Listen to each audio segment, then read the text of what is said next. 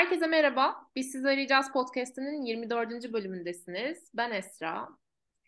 İki haftalık bir aradan sonra artık yeni bölümle karşınızdayız. Karşınızdayız diyorum çünkü bugün yalnız değilim. Sevgili Emine benimle birlikte. Emine Yeşilçimen. Gelişi Güzel Hayallerin, hayallerimizin podcast'inin e, yaratıcısı, e, yeşil gözlü öyle kırmızı yanaklı harika güzel bir kadın var benim şu an karşımda. Tanıyorsun beni. ne haber Emine nasılsın? Teşekkür ederim. İyi mesela sen nasılsın? İyiyim ben de. Valla bu e, seçim travmasından sonra e, hayatta kalmaya çalışıyoruz. Biz ülkede yani bence ülke dışındakiler de öyle. Sen de öylesin diye tahmin ediyorum. Dublin'den evet. buraya sesleniyorsun şu anda. Nasıl gidiyor? Nasıl hissediyorsun? İyi gidiyor, güzel hissediyorum. Havalar güzel, güneş var. O yüzden çok iyi hissediyorum. Tabii sadece güneşin olması yetmiyor dediğin gibi bazen inişi çıkışta olabiliyor. Seçimde bunlardan bir tanesiydi ama atlatıyoruz. Aynen öyle. Yani hayattaki her şey bir şekilde geliyor ve geçiyor. Ben hep bunu kendime ve insanlara hatırlatmaya çalışıyorum. Bir şekilde o duygular da aynı şekilde kalıcı olmuyor ve hayat telaşıyla geçiyoruz açıkçası. Şimdi bugün tabii hem aslında e, amacımız seni tanımak bir yandan. E, gelişi güzele nasıl başladın, nasıl geçti o süreçler biraz oralardan başlayıp ve e, bugün özellikle konuşmak istediğimiz e, konu 30'lu yaşlarda, e, 30 yaşından sonra daha doğrusu e, kendimizi o keşfetme sürecimiz işte e, bunun hayatın her alanıyla düşünebilirsiniz. Hani hem iş hayatı hem kendi e, iç süreçlerimiz nasıl oluyor, nasıl gelişti, biz neler yaşadık, bizim hikayelerimiz neler. Biraz buraları paylaşacağız Emine ile beraber. O yüzden ben sözü sana bırakayım. En baştan başlayayım mı? Başla. Nereden? Nerede? Yok yok. Doğum tarihine kadar gitmeyeceğim. Gelişi güzel hayallerden başlayalım. Çünkü en başta öyle sormuştun. Gelişi güzel evet. hayaller. Aynen. Kendi hikayemle beraber anlatayım ben. Şimdi şöyle ki ben gelişi güzel hayallerine kadar iki buçuk sene oldu. Tabii üç seneye yaklaşıyor. Üç sene önce yaklaşık başladım. Ve başlarken de şöyle başladım. Yahu hayatta çok güzel hikayeleri olan insanlar var. Çünkü ben insanların hikayelerinden çok besleniyorum. Ve bu beslendiğim hikayeler bana motivasyon oluyor. Çünkü eğer bir insan bir şeyi yapabiliyorsa Demek ki ben de yapabilirim diye bir tondan bakıyorum genelde ve nasıl yaptığını, neyi farklı yaptığını, o istediği hayatı nasıl yarattığını hep merak edip öğreniyordum. Benim şu an bugün olduğum yerde olmamı sağlayan da hep böyle farklı hayatlardan öğrendiğim hikayeler. Ama bu farklı hayatlar tabii ki biyografi okumayı çok seviyorum. Tarihteki başarılı insanların hayatlarını okumayı çok seviyorum ama daha çok yakın çevremdeki o bilinmeyen, gizli saklı kalmış, biraz daha böyle keşfedilmemiş hikayeler. Ve ben de aslında o hikayeleri mikrofona taşımak istedim. Çünkü sen Google'a yazdığında bir Bill Gates'in, bir Jeff Bezos'un hikayesini bulabilirsin belki ama Esra Şapçı'nın hikayesini bulamayabilirsin. Ve eminim senin hayatındaki bir dönüm noktası, o dönüm noktasında nasıl düşündüğün, nasıl karar aldığın, motivasyonunu nasıl koruduğun ya da nasıl dibe vurup da o dibe vurduğun yerden nasıl çıktığın birilerine ışık olacak, birilerine aydınlatacak. Gelişi güzel hayaller böyle başladı aslına bakarsan. Ben en başta biraz daha böyle meditasyon odaklı, mindfulness eğitmeni olduğum için ve profesyonel koç olduğum için bunun odaklı bir şey çekmeyi düşünüyordum ama sonra dedim ki yahu hikaye paylaşayım en başta. Çünkü şu da olabiliyor bazen. Hiç bu işe girmedim podcast çok deniyorum ama yapmak nedir, nasıl yapılır? Bir de o zamanlar Türkiye'de podcast bu kadar çok yok falan. Daha belki de konfor alanıyla daha böyle farklı hikayelerle başladım. İlk sezon böyle geçti. Ve sonra o ilk sezonun sonunda ben şunu fark ettim. Hayatlarında istediği şeyleri elde edebilmiş, daha doğrusu o hayal ettiği hayatı kurabilmiş insanların hepsinin ortak bir özelliği var öz hakiki farkındalık diyorum ben buna yani kişisel farkındalık. Ondan sonra dedim ki tamam ben o zaman ikinci sezonu biraz daha yine konukla devam edeyim ama bu farkındalığımızı arttıracak şeylerle kendimizi sabote ettiğimiz noktaları da açığa çıkararak böyle gidelim. Ondan sonra da dedim ki 3. sezona da artık solo olarak giriş yapalım. Çünkü böyle bir talep de gelmişti. Ve çok da iyi oldu. Çünkü ben solo bölüm çekmeye başladıktan sonra dinlemeler daha da arttı. Ve istediğim konuları da konuşabildim. Bir de çok büyük bir özgürlük Esra. Yani oturup şöyle mikrofonun karşısına geçip istediğin şeyi konuşabilmek ya da ben okumayı, öğrenmeyi, böyle bir şeyler keşfetmeyi, yaratıcı bir şeyler yapmayı çok seven bir insanım ve bunu paylaşmayı çok seviyorum. Hatta bazen arkadaşlarım bana şey diyor, beğendiğim bir şeyi diyelim ki anlatıyorum, beğendiğim bir kitabı anlatıyorum, beğendiğim bir ürünü anlatıyorum. Ya sen komisyon mu alıyorsun bunlardan falan diyorlar. Ve önerileri de çok sevdiğim için, öğrenmeyi, paylaşmayı da sevdiğim için böyle böyle geliş güzel hayaller evrildi. Hala ara ara konuk alıyorum çünkü konukların hikayeleri, o özellikle seçiyorum zaten konuklarımı. O konuklarımın neleri nasıl başardığı, neleri nasıl yaptığı bunlarla alakalı ve kişisel farkındalık çerçevesine dönerek podcast son gaz, tam gaz devam ediyor. Süper. Ben özellikle yani seni dinlediğimde o sesinin yumuşaklığı ve hani hani anlatman böyle bölümleri hani arka arkaya dinliyorum genellikle bu arada. Ve bir de özellikle e, tam böyle nokta atışı konular seçtiğini düşünüyorum. Hani o konu seçimi nasıl ilerliyor bilmiyorum ama gerçekten e, bir yere dokunuyor. Bilmiyorum belki benim ilgi alanım olduğu için özellikle işte bu mindfulness süre, süreçleri ya da hani e, psikoloji özellikle çok fazla daha fazla ilgi alanı. E, böyle tam olarak beni kalbimden vuruyorsun. Bunu nasıl başarıyorsun ve birçok dinleyici de aslında. Muhtemelen o senin en başta dediğin konuya gelecek. 30 yaş. Çünkü ben de 30 yaşın üzerinde psikolojiye, felsefeye, sosyolojiye, belli başlı şeylere ilgisi olan bir kadın olarak ve hani bizim yaş grubumuzda dediğim gibi 30 yaşın üstünde bir kadın olarak benim de belli ilgi alanlarım var, belli merak ettiklerim var. Ben aslında biraz daha kendi dertlerimden, kendi ilgi alanlarımdan yola çıkarak hazırlıyorum ama şey benim için çok önemli. Dinleyicilerin ne istediği. Mesela en çok dinlenen podcastler, podcast bölümleri genelde dinleyicilerden geliyor istek olarak. Çünkü ben hem geri bildirime çok açığım hem de öneri almaya dinlemeye çok açığım.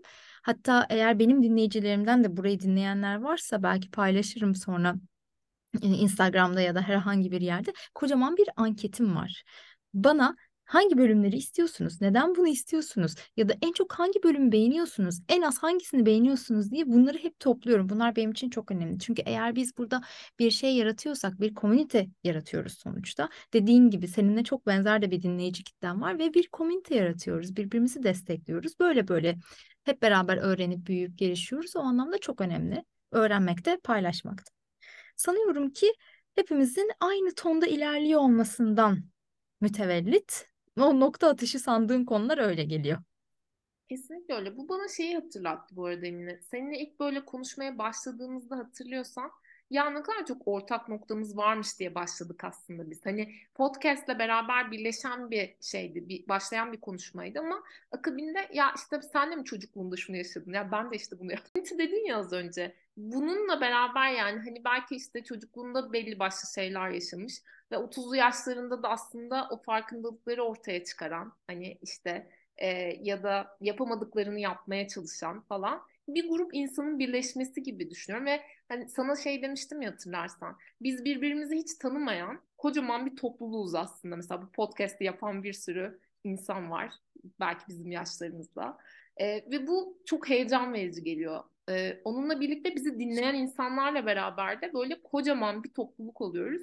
Ve bu mükemmel bir şey bence yani. Hani bir şey söylediğinde aa evet ben de aynısını yaşıyorum falan diyor insanlar. Mesela anket açıyoruz bir, bir şeyler yapıyoruz falan bu çok kıymetli bence e, o yüzden o 30 yaş hissi e, mesela sana ne düşündürdü 30 yaşından özellikle hani başlayarak devam edersek ne hissettin o süreçlerde özellikle böyle hani e, o kendini keşif noktası sana ne düşündürdü? Mesela bu podcast aslında bir çıkıştır. Hmm. Şöyle az önce sen hani dedin ya benzer çocukluklarımız, benzer şeylerimiz varmış. Bence bizim jenerasyonumuz yani ben milenyum jenerasyonuyum, Y kuşağıyım. Bizimkiler yani sen de öylesin diye biliyorum. Aynen. Birazcık arada kalmış bir jenerasyonuz. Hangi anlamda arada kalmış bir jenerasyonuz? Hem çok fazla seçeneğin olduğu, fırsatın olduğu, bunu yapmak isteyen ve yapabilecek gücü kendinde bulan ama bir yandan da biraz daha çekincesi olan, biraz daha böyle sadık kalan şey gibi düşün bunu. Mesela Z jenerasyonu, Z jenerasyonu deyip duruyoruz ya biz. Hiçbir şeye eyvallahları yok. Aynen. Yani bizim hafiften öyle bir şeyimiz var. Çünkü ne yapıyoruz? Hani tek bir şeyle yetinmiyoruz. Bu slashy dediğimiz hani farklı meslekleri olan şu an bizim yaptığımız gibi farklı meslekleri olan da bir jenerasyonuz ya da biraz daha kendimizi ön plana koyuyoruz. Bir X jenerasyonu gibi inanılmaz derecede sadık ya da sadık olmaya çalışan ya da tek bir yoldan gitmiyoruz. Tabii ki genelleme yapıyorum şu anda ama o yüzden de hani bizim o küçükken yaşadığımız işte 90'ların çocuklarının yaşadığı belli başlı hem kısıtlamalar hem belli başlı toplumun getirdiği şeyler hem de aydınlanmalar var teknoloji çağıyla beraber. O yüzden de 30 yaş benim için bilmiyorum dönüm noktası oldu mu ama şunu çok iyi hatırlıyorum. Ben daha öncesinde, önceki yaşlarımda, 20 yaşlarımın başında ya da böyle 17, 18, 19 yaşlarımda gibi kendime hayal ettiğim bir 30 yaş vardı. Ama hayal ettiğim 30 yaş şöyle değildi Esra. Ben 30 yaşımda şu kadar zengin olacağım, şöyle bir işim olacak gibi bir şey hiç hayal etmemiştim.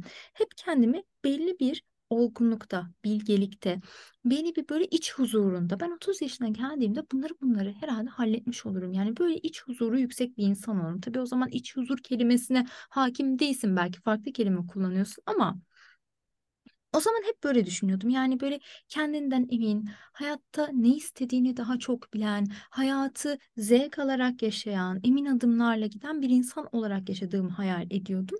Ve 30 yaşına geldiğimde o pastamı üflediğimde şükrettiğim şeylerden bir tanesi oydu. Tam olarak olmak istediğim yerdeyim. Ve benim olmak istediğim yer burasıydı. Hani kişilik anlamında, kafa yapısı anlamında, dedim ya sana iç anlamında o bana çok büyük bir tatmin verdi ve o da nasıl oluyor? 20'li yaşlarda hep bir şey başarmak zorunda kalıyorsun. Hani benim bölümlerime baktığın zaman da zaten başarıyı hep ayrı konumlandırırım. Başarı üzerine çekilmiş bir sürü podcast'im vardır ve hep şey derim başarı çok kişisel bir şeydir. Çünkü bunu içselleştirmemiz çok zor oldu. Az önce dedim ya hep belli başlı bir başarı kriterimiz vardı ve biz kendimizi bu başarı kriterine göre bir şey bir yerlere böyle ittirmeye çalıştık. Şey gibi düşün bunu. Bir puzzle yapıyorsun. Son bir parçası kaldı. Elindeki parça oraya uymuyor ama sen onu oraya uydurmak için yontuyorsun. Böyle zorla bir şeyler yapıyorsun. Biz aslında bizim jenerasyonumuzda benim gözlemlediğim kendi çevremde hani senin gibi olan bu komünitemiz içinde gözlemlediğim böyle bir durum var. Yani bir yere sürekli kendimizi iliştirmeye çalışıyoruz ama durup şeye bakmıyoruz. Ben buraya uyuyor muyum? Uyumak istiyor muyum? Bu da çok önemli. O yüzden bize söylenenin dışında bizim ne istediğimizi keşfettiğimiz ya da bana bu söylendi ama bir dakika ben bu değilim, ben bunu yapmak istemiyorum dediğimiz bir dönem bence bizim 30 yaş geçişimiz. Hı hı. Yani bize söylenilenlerden, yapmamız gerekenlerden çıkıp olmak istediğimiz kişiye doğru evrediğimiz zamanlar gibi düşünüyorum ben biraz daha bizim jenerasyonun 30 yaş sürecini. Hı hı. E, bu konuda ben de bu arada sana katılıyorum ve aslında şey bu arada sen gerçekten şanslı şanslı da demeyeyim ben insan şansını kendi yaratıyor hani o noktada ama şey çok güzel bu beni etkiledi açıkçası. Yani 30 yaşında evet ben şu anda olmak istediğim yerdeyim diyen kaç kişi vardır bilmiyorum vardır illaki vardır kesinlikle vardır. Ee, ama bence bu gerçekten önemli bir cümle açıkçası. Mesela benim deneyimimde bu bir tık daha aslında e, ya ben bir şeyleri böyle benim canım çok sıkılıyor. Böyle o iç sıkıntısını hani yaşıyorum. Sıkışmış yaşıyorum. Ama bu nedir hani? bu ne yani? Hani evet yani yıllardır işte çalışıyorum. Ondan sonra e, belli bir düzenim var. Bir noktada e, yalnız olduğum, kendimi çok yalnız hissettiğim çok fazla şey var. İlişkilerde çözemediğim, o özellikle işte o birebir ilişkilerde çok fazla şey var. Bunlar var falan diye böyle bir toparlayamadığım süreci e, ondan sonra ve sıkıntı yaşadığım bir süreç oldu mesela bu. Ve ondan sonra zaten mesela işte terapi süreciyle açıldığım yani yeter artık benim bunu bir şekilde çözmem bu her neyse bunun adını bilmiyorum. Ama gidip bir şekilde bunu çözmem lazım dediğim bir döneme denk geliyor açıkçası. 30'ların başı gibi bir süreç bu. Ee, ve ben özellikle hani yapmış olduğumuz işten de e, yola çıkarak işte hepimiz hani bir koçluk süreçlerimiz vesaire oluyor, danışanlarımız oluyor.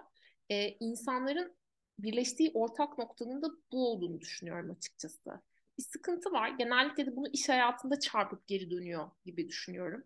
Hani e, aslında normal hayatında da yaşadığı bir süreç belki ama mesela ailesi tarafından tolere edilebiliyor.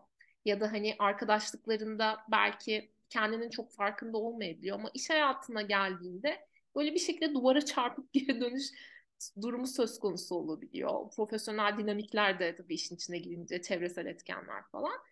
Orada bence e, o hissi daha çok yaşıyoruz gibi geliyor bana. E, bilmiyorum sen ne düşünürsün bu konuda? Önce şunu söyleyeyim. Hani sen dedin ya 30 yaşına geldiğinde bunu hisseden var mıdır? Hissedip de sonra geri düşmek de var. Oraya da bir parantez açayım. Yani ben şu an 33 yaşındayım ve şunu demiyorum. Ben 30 yaşımdan itibaren olmak istediğim yerdeyim. Yuhu falan diye bir yerden tutuyorum. Ben 30 yaşımdayken bunu dedim.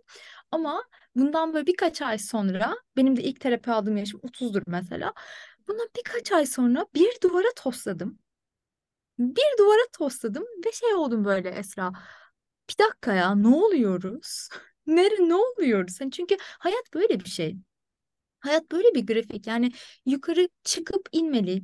Düşüyorsun, kalkıyorsun, düşüyorsun, kalkıyorsun. Evet belki olmak istediğim anlamında zihinsel olarak, bakış açısı olarak hayata olmak istediğim yerdeydim ama sonra şunu fark ettim. Hala da halletmem gereken çok şey var. Çünkü hayat zaten bir yolculuk. Ben her şeyi unum eledim, eleğimi astım diye bir şey zaten yok.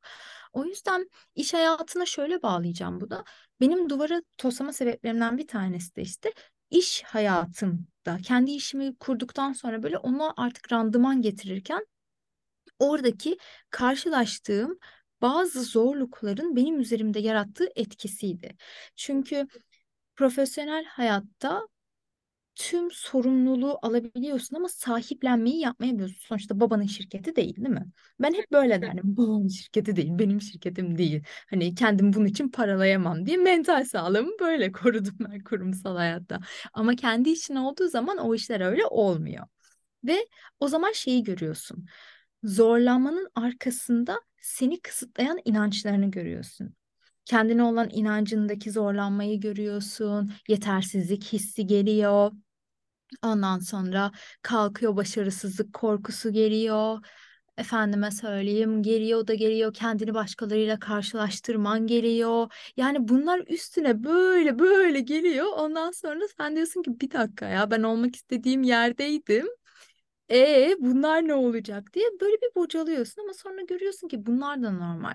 Mesela benim o dönem çektiğim podcastlerin hepsi sana kendi podcast başlıklarımı söyledim bu arada. Bölümlerim, bölüm başlıkları. o dönem değil de o dönemi açtıktan sonra hani artık tamam ben bunu açtım bununla ilgili konuşabilirim dediğim konular. Çünkü şey görüyorsun yalnız değilsin. Ama herkes zannediyor ki bir tek sen yaşıyorsun. İşte paylaşmadığımız için böyle oluyor. O yüzden de paylaşmak çok çok önemli e, iş hayatında benim için böyle lanse etti. Çünkü profesyonel tarafta hatta geçen bir iş arkadaşım söyledi bana ve ben hiç inanamadım. Dedi ki sen inanılmaz bir alfa kadınısın dedi. Ben böyleyim. Ben mi? Ben mi alfa kadınıyım? Çok şaşırdım ama hani iş hayatında kendini çok daha farklı lanse edebiliyorsun dediğin gibi ama bir şeye duvara toslayınca da diyorsun ki bir dakika ya. O noktada bu arada aklıma çok güzel bir şey getirdin. Ee, bunu böyle son zamanlarda hani arkadaşlarımla da konuşuyorum ve seninle de yeri gelmişken konuşmak isterim. Bu kendin olma mevzusu. Şimdi 30 yaşta bu mevzu şu an e, Emine'nin yüzünü görmenizi isterdim. Gözler devrildi. ya orada özellikle bu e, kendi işini yapmak dedin ya hani bir tık orada işte o duvarlarımız ve kendimizi gerçekten görüyoruz aslında. İnanılmaz katılıyorum buna yani. E, o kendin olma mevzusu da aslında buna bir sebep olabilir. Yani biz aslında çünkü yine senin söylediğin az önce o farklı bir yüzde aslında hani iş hayatında başkayız. Gerçekten bir, bir şirket bünyesinin içerisinde olduğumuz gibi olamıyoruz bir şekilde yani. Hani bir, bir, o dinamikler bizi oraya götürmüyor bir noktada. Ve aslında kendimiz olma konusu zaten işin içine girince kendi işimizi yapmaya başlıyoruz. Aslında amacımız kendimiz olmak bir noktada. bu da çok zor dediğim gibi. Hani e, ama imkansız değil, mümkün. Çok güzel bir şey yakaladın Esra ya. Gerçekten benim en çok boğuştuğum şeylerden bir tanesiydi. Çünkü içinde yaşadığımız topluma bir şekilde entegre olabilmek için kendimizden o kadar vazgeçiyoruz ki. Bu da mesela benim üzerine çalıştığım konulardan bir tanesiydi. Çünkü günün sonunda sen yaşadığın toplumla, toplum bireyden, birey toplumdan ayrı düşünemez değil mi? Sen o topluma uyum sağlamak zorundasın. Ama topluma uyum sağladığın noktayla kendinden vazgeçtiğin nokta arasında ne kadar büyük bir boşluk var. Bence burayı iyi tartmak, iyi ölçüp bitmek, biçmek lazım. Çünkü kendinden çok fazla ödün veriyorsan ve kendine yabancılaşıyorsan orada da bir problem var demektir.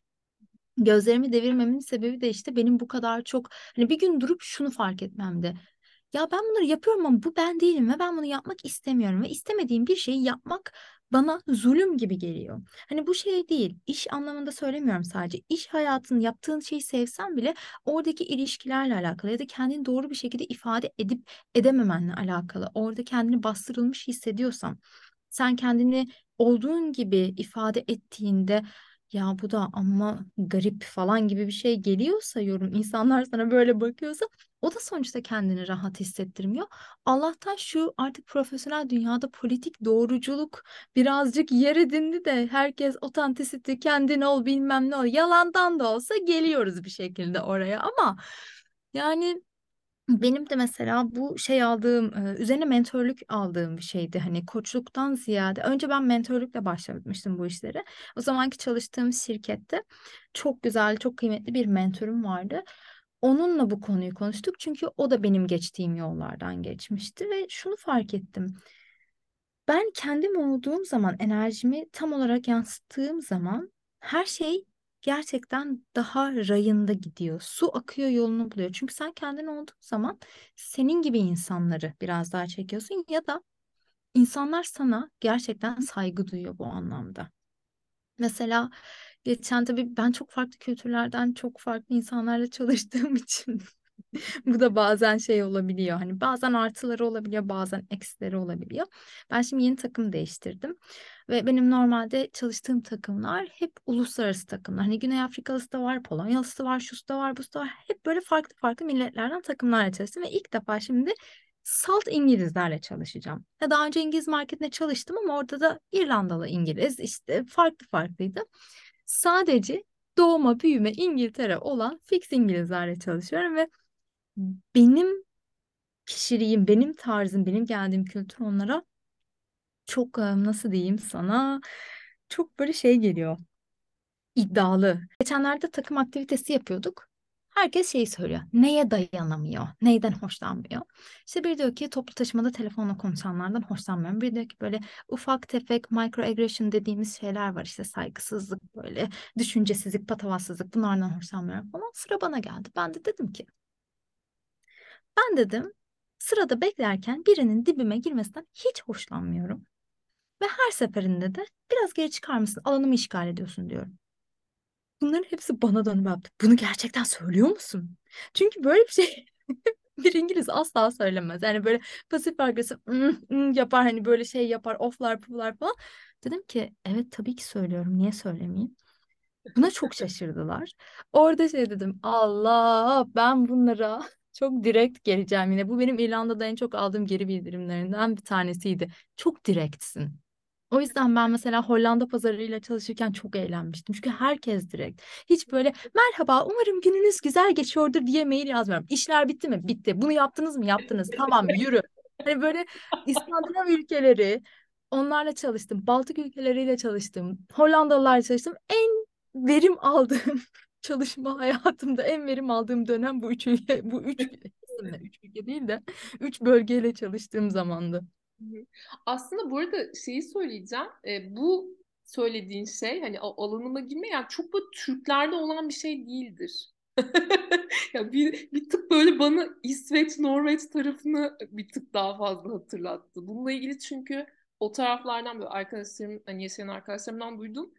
Çok e, benzer örnekler var böyle oraları hatırlattı ama direktlik konusunda e, evet haklı olabilirsin. Yani orada daha böyle heyecanlı ve ateşli bir şeyiz biz. Gezmeliyiz. Ama bazen biraz o İskandinav kültürünü de benimsemişsin gibi. Yani şöyle tabii ki yani kültürden bağımsız olarak geçenlerde Kültür Haritası diye bir kitap okuyordum. Culture Map, The Culture Map. Türkçesi yok galiba bildiğim kadarıyla ama orada da işte kültürlerden bahsediyor. Yani kültürlerin ortak özelliklerinden hangi kültürdeki insanlarla nasıl anlaşabiliriz? Farklı kültürlerle mesela bir Amerikalı ile bir Hollandalı nelerde çakışabilir gibi. Onu okurken ben şunu fark ettim. Ben normalde hep insanların bireysel olarak değerlendirilmesi taraftarıydım. Çünkü senin de söylediğin gibi ben bir Akdenizliyim. Hani yavaşım. Hani şeylere göre tabii ki yavaşım. Avrupalılara göre yavaşım. Bir Güney Amerikalılara ya da İrlandalılar Avrupa'da olsa bile İrlandalılara göre hiç yavaş değilim bak. hani daha böyle sakinim, hallederiz ya modundayım biraz daha. Ve Akdenizler daha dokungaçtır yani böyle severiz değil mi dokunmayı? Ben sevmem dediğin gibi. Ama İsveç'le alakam yok ya da İskandinav Evet. alakam da yok. Yani Aynen. o yüzden herkesin bireysel değerlendirilmesi gerektiğini düşünüyordum ta ki o kitabı okuyana kadar. Çünkü kitapta bazı kültürel kodların sen farkında olmasan da seni nasıl etkilediğinden bahsediyordu. O da böyle çok hoşuma gitti. Şöyle bir şey söyleyeceğim bu arada. Ee, 30'dan sonra özellikle bu iş hayatında o hani kendini fark etme ve o sıkışma hissi dedik ya. Orada özellikle fark ettiğim şey bu kendini ifade edememe, anlaşılmama, anlaşılamama bir şekilde hani o dinleme noktasında sıkıntılar yaşıyordu bence insanlar. Bir de e, otorite problemi yaşadım. Mesela bu üç şeyi böyle net bir şekilde sorabilirim, söyleyebilirim. E, otoriteyle ilgili bazı problemlerim yani yine kendi hayatımdan, geçmişten gelen sıkıntılar olduğunu aslında bir yandan fark ettim ve hazmedemediğim ya da e, iletişim kurma noktasında sıkıntı kur, e, sıkıntı olan şeyleri fark ettim. Aslında hani hep burada kendimi suçlama noktası da var da bir taraftan anlamaya da çalıştım mesela. Hani senin burada yaşadığın şeyler oldu mu? Kendindeki farkındalıkların nelerdi mesela? Bunlardan yola çıkarak aklına gelen. Yani kendimi ifade etme konusunda tabii ki daha netleştim. Çünkü hepimizin kendine ait bir dünyası var Esra ve biz kendimizi ne kadar iyi ifade ettiğimizi zannetsek de bazen o kadar da iyi ifade edemiyoruz. Burada şöyle bir parantez açmak bence önemli. Yine çok kültürlülükten örnek vereceğim çünkü bu bana çok büyük fayda sağladı. Şimdi Edward T. Hall'u bilenler vardır. Edward T. Hall'un bir konsepti var. Diyor ki high context ve low context. Ne demek istiyorum bununla? Low context olan ülkeler daha çok böyle Avrupa ülkeleri her şeyi direkt ve net olarak ifade edebilen ya da her şeyi açık açık yazarlar. Hani mesela Amerika'ya falan gittiğinizde de her şey Bilal'e anlatır gibidir ya böyle. Bunlar low context, çok açık net. Ama high context bizim gibi ülkelerde ya da Güney Amerika, Çin, daha böyle Doğu Asya'ya doğru gittiğinde high context'e biraz daha artık şeyleri okumaya başlarsın. Beden dilini okumaya başlarsın. O kültürün normlarına hakim olman gerekir vesaire. Şimdi bunların arasında çok olduğun zaman, her konteksten insanla olduğun zaman ister istemez kendini olabilecek en low yani aşağıdaki kontekste şey yapmayı ifade etmeyi öğreniyorsun. Bu benim ım, kazanımlarımdan bir tanesi oldu.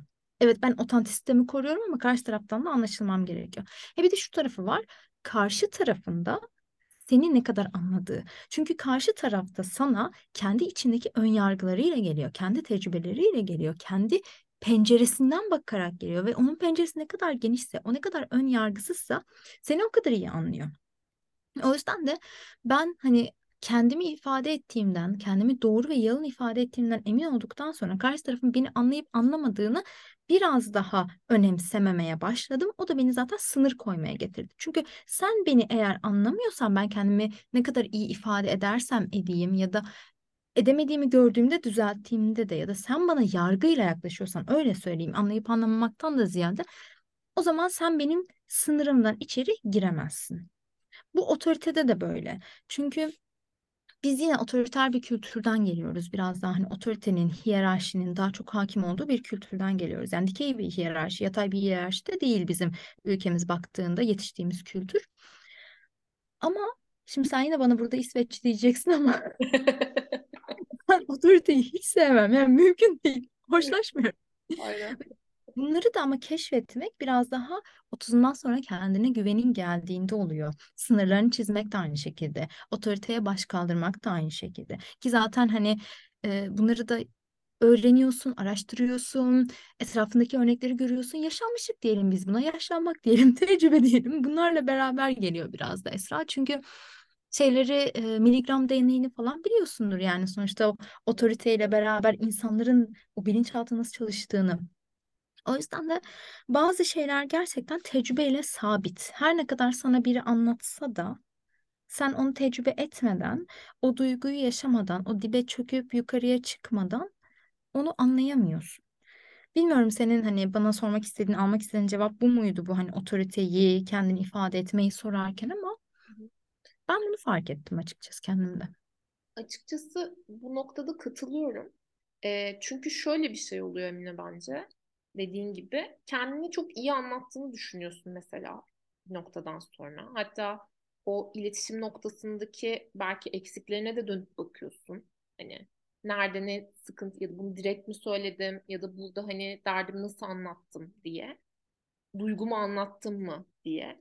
Fakat karşı taraftan hani sana gerçekten böyle bir bariyer çekilmişse ve o atıyorum o hiyerarşik düzende hani ben oradayım okey yani bunun ötesi yok deniyorsa zaten orayı zaten aşamayacaksın. O yüzden hani bunun üstüne gitmenin, gitmemek gerektiğinin dediğin gibi e, ne demek olduğunu açıkçası ben de hani gördüm anladım ve orada yani bir şekilde onu sınırlandırmak, bunu iş yerinde yapmak, insanlar genellikle biliyorsun yöneticileriyle özellikle ciddi birebir de çalıştıkları ya da belki daha üst yönetimle bu sorunları çok fazla yaşıyorlar. Ee, ve farkındalık geliştikçe 30'dan sonra özellikle e, baş etmek çok zorlaşıyor. Çünkü ben olma, ben kimliğimi burada e, ortaya koymaya çalışıyorum ya da bir şekilde yaptığım işle var olmaya çalışıyorum. Ve sen buna engel oluyorsun diye e, düşünebiliyorlar. Dolayısıyla bununla baş etmek hakikaten e, çok kolay olmuyor açıkçası. Ya bir şekilde gerçekten mesafe koyacaksın. Nokta, sadece işte atıyorum iş noktasında e, şey yapacaksın. İletişimi sınırlandıracaksın. E, ya da e, aslında hani şey gerçekten çok mutsuzsan başka çareler üretmeye başlayacaksın. Zaten işte insanların o koçluk, mentorluk süreçlerine girme şeyleri de oradan başlıyor. Tabii ki bu e, soruna göre de değişiyor. Hani senle podcast'ten önce de konuşmuştuk. Çok kişisel yani bazı durumlar hani baktığında. Hmm, ama özellikle bu hiyerarşik düzenin yani Türkiye'de söyleyeyim çok çok fazla daha fazla hissettiğimizi düşünüyorum. E, bu, bu arada dünyanın her yerinde var yani çok da böyle sınırlandırmak da istemem yani. Amerika'da da Allah'ı var yani öyle söyleyeyim hani insanlardan bir sürü duyduğumuz ettiğimiz. E, ama Türkiye'de de hani kültür itibariyle çok iliklerimize kadar hissediyoruz diye düşünüyorum. E, nasıl baş ederiz noktasında e, kişisel bir durum. Ama belki hani söyleyebileceğimiz bazı şeyler olabilir bu noktada da. Peki o zaman senin iş hayatında özellikle yaşadığın bu hani sınır koyma, bu bir şey de olabilir bu arada hani işte otoriteyle olan bir e, problem de olabilir ya da hani ekip arkadaşınla yaşadığın da bir aslında sınır ihlali diyeyim ya da hani e, senin canını sıkan olmasını istemediğin bir durumun önüne geçmen gibi düşünebilirsin. Anladım. Yani Şimdi burada biz genel olarak şey gibi konuşuyoruz ya hep 30 öncesi ve sonrası. Bu biraz daha yaştan bağımsız aslında. Biraz daha kişilikle alakalı. Özellikle sınır koyma kısmı. Tabii ki yaşımız daha doğrusu şöyle diyeyim tecrübemiz daha az olduğunda daha az belki sınır koyuyoruz ama tamamen kişilikle de alakalı. Benim yaşadığım çok örnek var Esra'ya. Hangisinden bahsedeyim? Hani ilk böyle senin aklına gelen mesela benim Var. Şu an mesela ilk yediğim mobbing ve ilk yediğim o deli gibi hani ve hiçbir şey yapmadım. O biraz da tabii toyluğum da getirdi yani iş hayatımda o deneyimsizlik. Hani bu sınır koymak nedir onu bile bilmiyordum yani. Ondan sonra hani o aklıma geliyor. Hani. Anladım. Ee, o zaman sana ta öğrencilik yıllarımla başlayıp bugüne doğru yavaş yavaş minik örneklerle gireyim. Bundan kaç sene? 10 sene önce. Hmm. Ben stajyer olarak çalışıyorum ama yeni işe geçeceğim. Stajyerliğim bitmiş. O zaman da çalıştığım uzman bana dedi ki e, Facebook'tan ekleşelim de kontakta kalalım. Yarın öbür gün bir iş fırsatı olursa. Ben de tam olarak şöyle döndüm ki yalnız ben iş arkadaşlarımı Facebook'tan eklemiyorum. İsterseniz bunun için LinkedIn var. Oradan ekleşebiliriz. Ondan sonra o da dönüp yaptı. Canım yalnız LinkedIn senin gibi çaylaklar için değil. Orada genelde yöneticiler var ha ha ha falan dedi. Ben dedim ki sen bilirsin o zaman ben yine de eklemeyeceğim. Neyse 10 sene sonrasındayız Esra'cığım ve her şey LinkedIn'den yürüyor. Görüyorsun değil mi? Evet. Herkes, lise öğrencileri bile LinkedIn'de. Bu kadar da öngörmüş. Şaka bir yana hani benim o zaman böyle bir e, algım var. Yani iş hayatıyla sosyal hayatı ayırdığım bir yer vardı ve hala daha çok hoşlanmam. Beni iş arkadaşlarımdan biri Instagram'dan ekleyince ben böyle bir geriliyorum. O yüzden kapattım zaten. Instagram merkez açıktı. Sonra kapattım. E şaka bir yana böyle hani sınır koyduğum şeyler oluyor. Mesela bir keresinde sonrasındaki işimde yine böyle 20'li yaşların ortasındayım. Müdürüm bana dedi ki multitasking yapmanı bekliyorum dedi. Daha az zamanda daha çok iş, aynı anda daha çok iş yapman lazım. Ben de durdum dedim ki yani kusura bakma ama bu senin multitasking şey dediğin şey Alzheimer'a kadar sebep oluyor. Beyin hücrelerimi öldürüyor ve ben şu an buradaki kurumsal işim için beyin hücrelerimi harcayamayacağım dedim. Ne zaman bir şey diyemiyor. Vay. Çok Şaka ilginç. bir yana yani bence insanlara şeyi göstermek çok önemli. Ben bu şirkette çalışıyorum. Evet. Ama sen benim burada zamanımı satan bir çalışan olduğumu, hani bunu kötü anlamda söylemiyorum. Sonuçta bir değiş tokuş yapıyoruz değil mi? Ben zamanım ve emeğim karşılığında çalışıyorum ve ben senin kölen değilim. O yüzden de hani bunun farkında olman benim işimi kendimden önce koyup kendimi parçalamayacağımın farkında olman çok önemli. Yani bu mesajı verdiğimden ben her yaş seviyemde emin oldum karşı tarafa. Sınırımı böyle koydum diyebilirim. Yani yeri gelip mesela kendi seviyemde iş arkadaşlarım insanlar meraklı. Çok meraklı böyle saçma sapan şeyler soruyorlar. Şey demekten çekinmiyordum. Bu bilgi sana ne kadar gerekli? Niye böyle bir şey soruyorsun şu anda? Bu bilgiyle ne yapacaksın falan diye bir daha da soramıyorlar zaten. Bir şey söyleyebilir miyim burada? Tabii Sen ki. yani 30'dan e, çok önce 30'a girmişsin. İşte ya bu yaştan çok bağımsız. Yani Yani evet. tamamen senin herhalde bilmiyorum yapınla da mı alakalı ama 30 yaşına gelince bunu şeyle yani 30'dan sonra şöyle öğreniyorsun. Bunu daha kibar ya da bunu beden dilinle yapmayı öğreniyorsun. Bunu bakışlarınla yapıyorsun. Mesela bakışlarını delip geçiyorsun. Kimse sana soramıyor falan gibi böyle. Bunu yapabiliyorsun. Ama o sınırla alakalı. Yani sınırını çizdiğin zaman insanlar hani yani böyle bir soru da Emine'ye sormayalım diyor belki de. Bilmiyorum. Mesela şimdi ben bunları anlatıyorum. Bunu dinleyen ve beni tanımayan bir insan muhtemelen der ki oha ne kadar ters bir kız ya. Ne kadar uyuz bir kız diye düşünebilir. Halbuki işte bahsettiğim o ön yargı kısmı bu. Bunun sınırını çizmek, bunu söylediğin ton, yaptığın şey eskiden çok daha sivriydin tabii ki. Bunu şey yapıyorsun, sonrasında törpülüyorsun bir şekilde ama bunun sınırını çizebiliyor olmak ve o sınırı çizerken de otantisiteni koruyup hem kendin olup sınırını çizip hem de ortada bir yerde kalmak, ters düşmemek de mümkün. Aslında bahsetmek istediğim şey o. Orada kendini doğru ifade etmen, ne hissettiğini doğru ifade etmen ve benim sınırım bu ve geçmemelisini güzel bir şekilde vermem bence önemli. Bilmiyorum sorunun cevabı bu muydu? Çünkü ben cevaplarken uzun cevapladığım için soruları unutuyorum genelde. Yok ben sana hatırlatırım hiç sıkıntı değil. Görevlerimden biri de bu. Sıkıntı yok. Yani şeyi e, söyleyeceğim özellikle o 30'dan sonraki evrede bunu öğrenmek dedin ya. Şimdi orada şeyi söyleyeceğim sana. İletişim dilini aslında öğrenmek bir anlamda yani iletişim dilini farklılaştırmak daha doğrusu. Yani hepimiz zaten iletişim kurarak yaşama baş bir şekilde hani o e, şey yapıyoruz, adapte oluyoruz. Ve fakat e, belli bir yaştan sonra o adaptasyonu sağlamak, hı, evet artık yetişkinlik döneminde kurmamız gereken iletişimler ve ilişkiler diye aslında bir kategorize edip e, şey yapıyoruz. Onun üzerine belki hani farkındalığı olan insanlar için söylüyorum bunu özellikle. Onun üzerine çalışmak. Hani onun üzerine bir şeyleri değiştirmeye çalışmak ya da e, ben nasıl yeni bir ben olabilirim diyoruz ya hani. Oradaki aslında o iletişim dilini değiştiriyoruz bir noktada. O farkındalığa erişmek bence önemli. Yani şöyle düşün mesela ben de kendimde e, çok sivri böyle hatta agresyon yani agresif de olduğum durumlar oluyordu kesinlikle ve gerçekten tahammül etmekte çok zorlandığım bir sürü süreçten geçtim. E, ve sonra baktım ki işler iyi gitmiyor. Yani öyle olmadığını düşünüyorum ve bunu savunuyordum falan. E, ama etraftan bu tepkileri alınca bir de yani İK'dasın hani bir noktada ve sürekli gülmem falan yaz ve şeyden nefret ediyorum. Yani neden sürekli gülüyorum? Neden yani ben böyle şey, hani neden istediğim şekilde kendim bu konuda hala bu arada aynı fikirdeyim. Ama onun dışındaki hani o kurulan iletişimi değiştirmek sanırım önemli.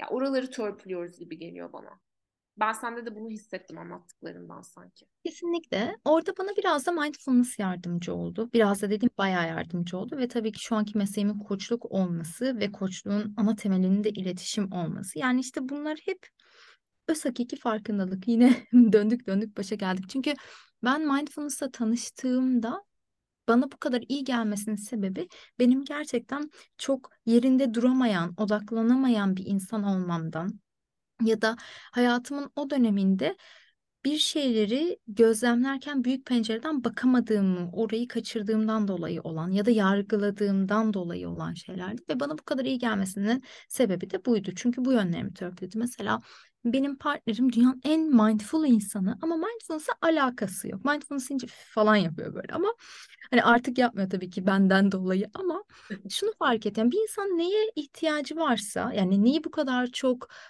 övüyorsa, ne ona iyi geliyorsa o kadar ihtiyacı vardır demek. Ve mindfulness'la beraber ben şunu çok fark ettim Esra.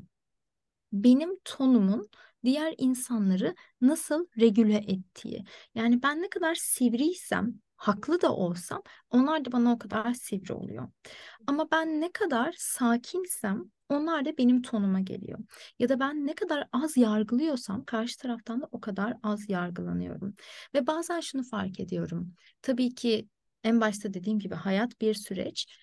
Her ne kadar insan bir yerde geliştikten sonra kendini oldum galiba diyebiliyor. O noktaya gelmiş olsa bile içinde yaşadığı durumlar, değişen şartlar seni yine o yargılayıcı konuma getirebiliyor. Geçenlerde ben arkadaşıma şey derken buldum. Ya ben bu aralar dışarıya vurmasam da insanları zihnimin içinde yargıladığımı fark ettim tekrardan ve bundan hiç hoşlanmadım. Ve tamam hadi bakalım senin biraz daha gözlemlemeye, kendine baş başa kalmaya ihtiyacın var. O yüzden sanıyorum ki hani bu tarz şeyler o yüzden işe yarıyor. Ki koçluk da aynı şekilde. O yüzden ben biraz daha kendimi regüle ettikten sonra, kendimle hemhal olduktan sonra, o iletişim tarzını düzenleyip yargılarımdan kurtulduktan sonra çünkü hepimizin var. Tecrübelerimizden var, yetiştirilme şartımızdan, yetiştirme şeklimizden var. Ne kadar çok bunları hallettim, o kadar daha güzelleşti her şey, öyle söyleyeyim.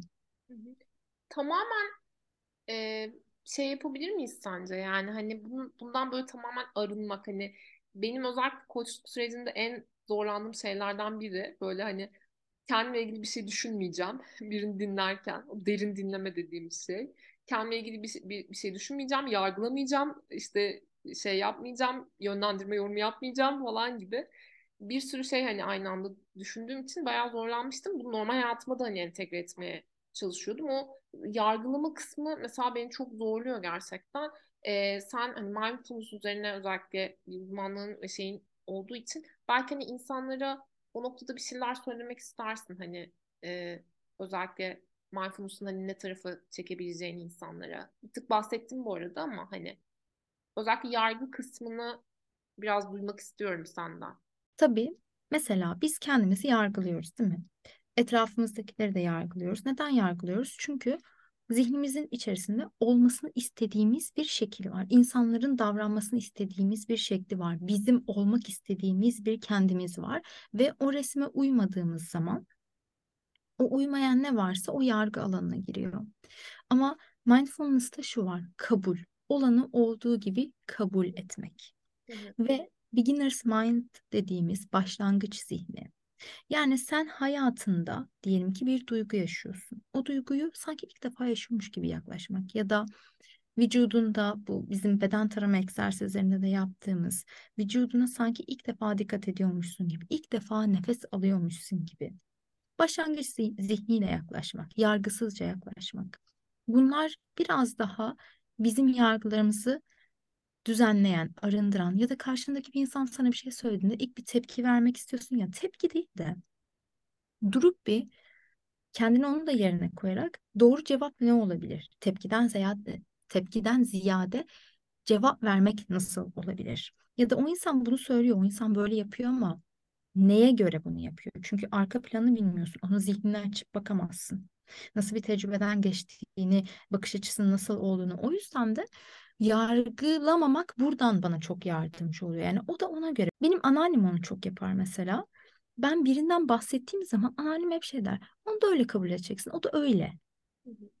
Ya tabii ki herkesi bize zarar veren insanları öyle kabul edelim demiyorum ama anlatmak istediğim şeyi anladın diye düşünüyorum. O yüzden biraz daha hani olmasını istediğimiz resimden çıkıp o köşeli yanlarımızdan çıkıp biraz daha o köşelerimizi yumuşatabilirsek biraz daha farklı şekilde yaklaşabilirsek bence iyi olur diye düşünüyorum.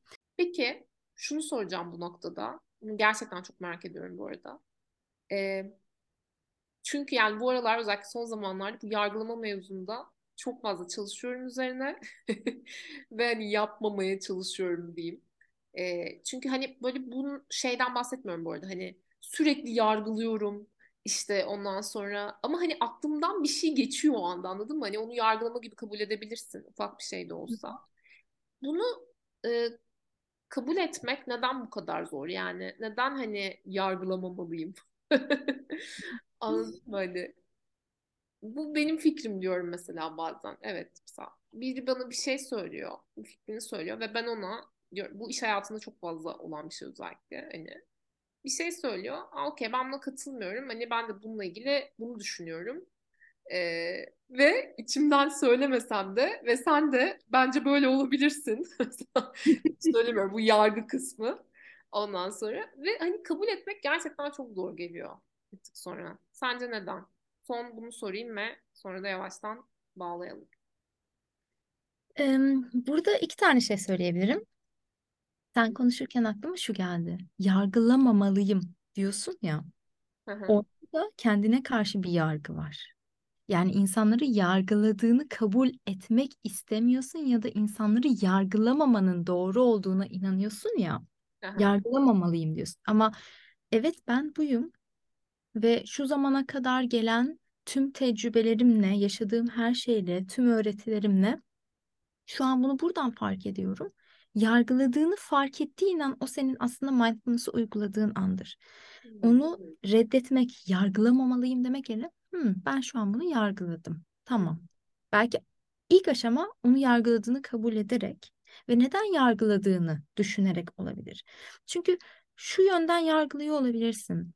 Sen ailende öyle görmüşsündür. Senin doğrun odur. Ama senin doğrun tek doğru değil. Bunu ilk başta yargıladığını kabul edip anladığında bir şeyler daha kolaylaşıyor. Biraz daha daha bir şeyler daha kolaylaşıyor ve daha rahat çözülüyor. Birincisi bence bu nokta. İkincisi de bu geçmiş tecrübelere gelecek olursam. Şimdi bir örnek daha vereceğim. Ben şimdi İrlanda'dayım. Burada direksiyon sağda.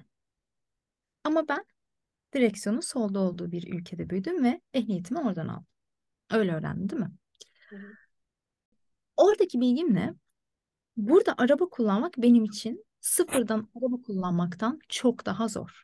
Çünkü orada öğrenilmiş bir bilgim var ve alışkanlığım var. Hani elimi attığımda sağ elimin vitese gidişi var. Hı hı. Burada sol elinle vites yapıyorsun. Ben yapamıyorum mesela. Çok zorlanıyorum. Anlatabiliyor muyum ne demek istediğimi? Aynen. Orada alışkanlık, orada bir bilgi birikimi, orada bir tecrübe var. Şimdi ben 30 senenin bu bütün tabii ki 30 senedir araba kullanmıyorum ama hani belki konuşuyorum sonuçta.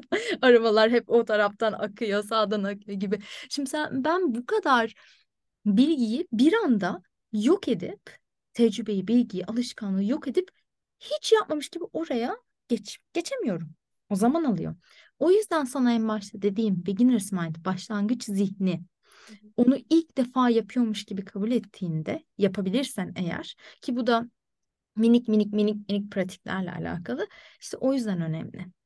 Çünkü ister istemez yargılayacağız. Her şeyi yargılayacağız. İnsanız biz. Bizim de kendimize ait değerlerimiz var. Bir değerler bütünümüz var. Toplumla hemhal olmuş bir bütünümüz var. Ya da kendi içimizde gözlemlerimize dayalı, tecrübelerimize dayalı bir bütünümüz var.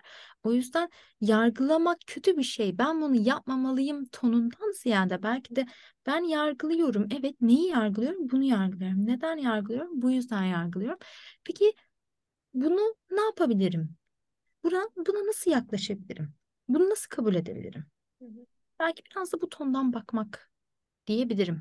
Deyip bitirebilirim. Çok mantıklı bu arada. Ee, şey oluyorsun zaten bu arada. Yargıladığını biliyorsun. Yani ben de mesela yargıladığımı biliyorum. Şu anda yargılıyorum. Hatta bazen yargıladığımı söylüyorum da bu arada. Daha yakın olduğum insanlara. Şu an seni yargıladım da evet farkındayım diyor falan. Böyle tatlı bir şey oluyor. Aslında orada güzel bir şey birbirimizi kabulleniyoruz bir noktada bunu söylediğimizde de. O da bence güzel bir iletişim oluyor. Yakınlık oluyor. Ee, güzel ya keyifli süreçler. Özetle şey aslında Emine yani e, bence çok heyecanlı bir süreç ya. Böyle hani insanın kendini keşfetmeye çalışması, anlamaya çalışması. Biz 30 yaş falan diyoruz ama yani bu süreç değişkenlik de gösterebilir. Hani biz aslında biraz genel kanıyı hani bugün biraz ortaya koyduk.